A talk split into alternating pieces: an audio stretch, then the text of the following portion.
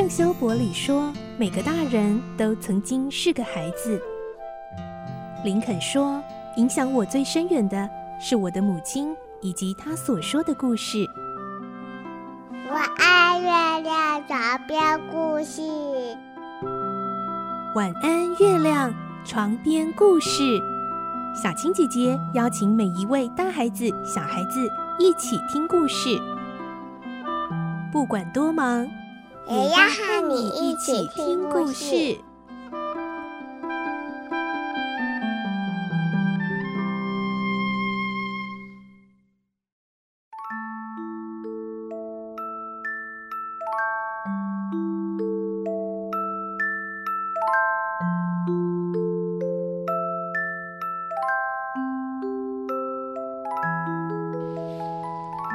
晚安，欢迎你和我们一起听故事。我是小青姐姐，今天我们来听《怪盗与名侦探》第三十六集的故事了。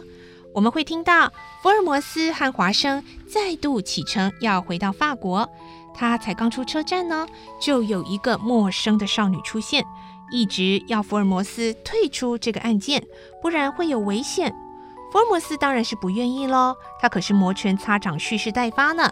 非常期待跟罗平再次过招，来听今天的故事。《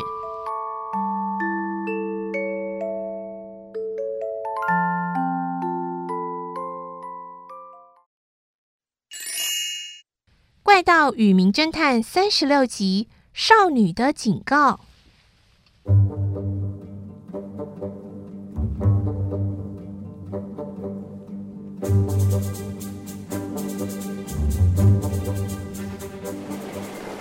下午，福尔摩斯和华生从多佛港搭上船，渡过多佛海峡，在法国开利港上岸。从开利港到巴黎的快车上，福尔摩斯呼呼大睡了三个小时。一觉醒来，神清气爽。一想到即将要跟罗平再次过招，就兴奋的不得了。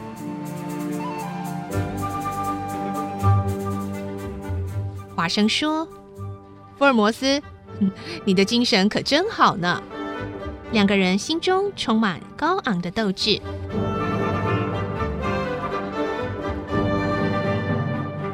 抵达巴黎车站之后，福尔摩斯拿着大衣，华生提着行李箱走出车站大门。真是个晴朗的好天气呀，华生！你看这阳光啊，像不像巴黎在招手欢迎我们呢？嗯。而且路上行人还真多呢。嗯，人多好啊，混在人群中才不会引起注意。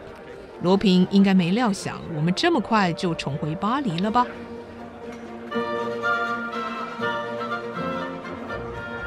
两个人离开车站没多远，一个女人叫住了他们：“请问您是福尔摩斯先生吗？”是一位美丽但是神情哀伤的少女。福尔摩斯看着他，心想：“这女孩是谁呀？怎么知道我的名字？是罗平的手下吗？”嗯，他默默的看着少女水汪汪的蓝眼睛。少女再次问：“我说的没错吧？您就是福尔摩斯名侦探，从伦敦特别前来的吧？有什么事吗？请听我说，福尔摩斯先生，您。”您是不是要去蜜旅街呢？你，少女继续说：“请您千万不能去，不然您一定会后悔莫及的。我知道你一定不愿意相信我，可是我真的是为你们好，千万别去。”福尔摩斯没有回应，准备继续往前走，可是这个少女却紧跟在后面，继续说。哦，我该怎么说才能够让您相信我呢？真的不要去，千万别去！啊，看看我，看看我的眼睛。人家说眼睛是灵魂之窗，你看了我的眼睛，一定知道我说的是真话。这个少女抬起头看着福尔摩斯，一双清澈的眼睛没有丝毫诡诈。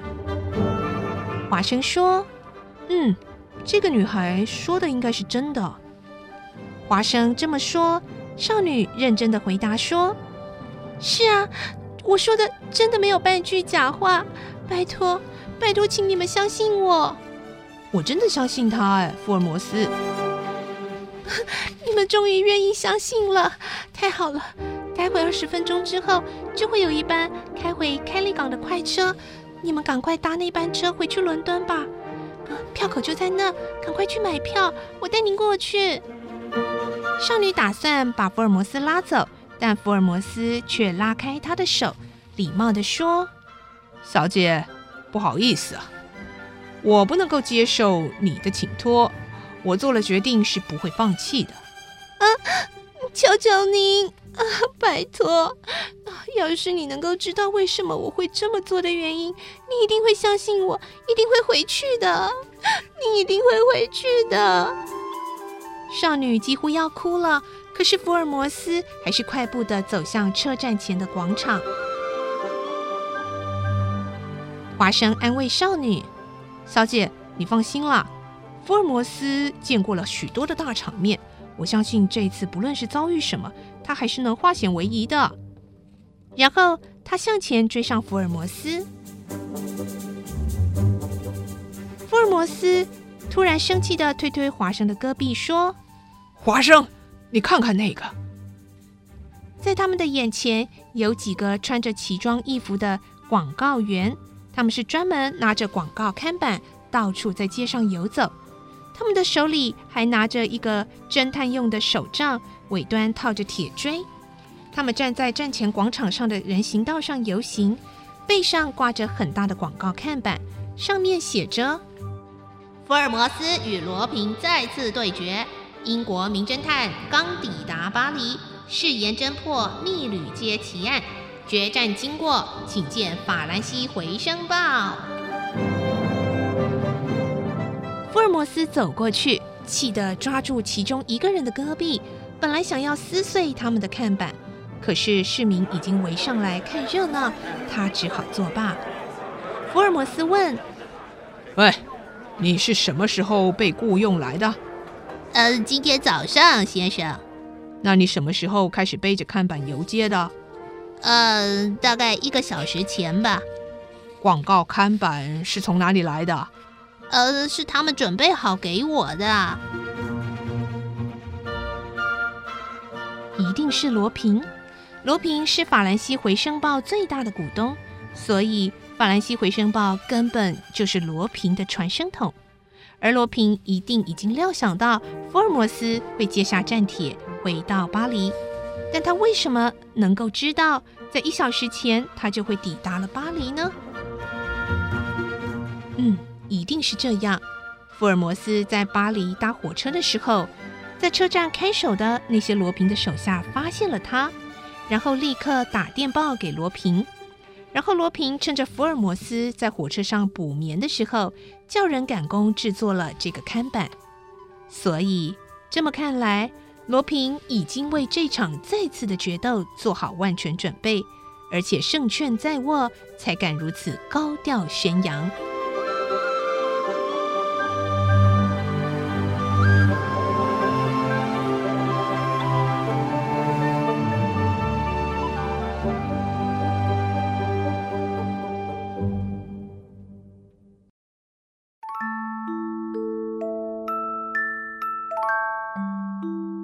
哇，这一次呢，我们的福尔摩斯才刚刚到了巴黎，就被来了一个下马威呢。到底还会有什么事情发生呢？下个礼拜再继续来听怪盗与名侦探他们第二次的过招喽。今天的故事就先听到这里，我是小青姐姐，我们明天记得再听绘本的故事哦。祝你有个好梦，晚安，拜拜。小朋友要睡觉了，晚安。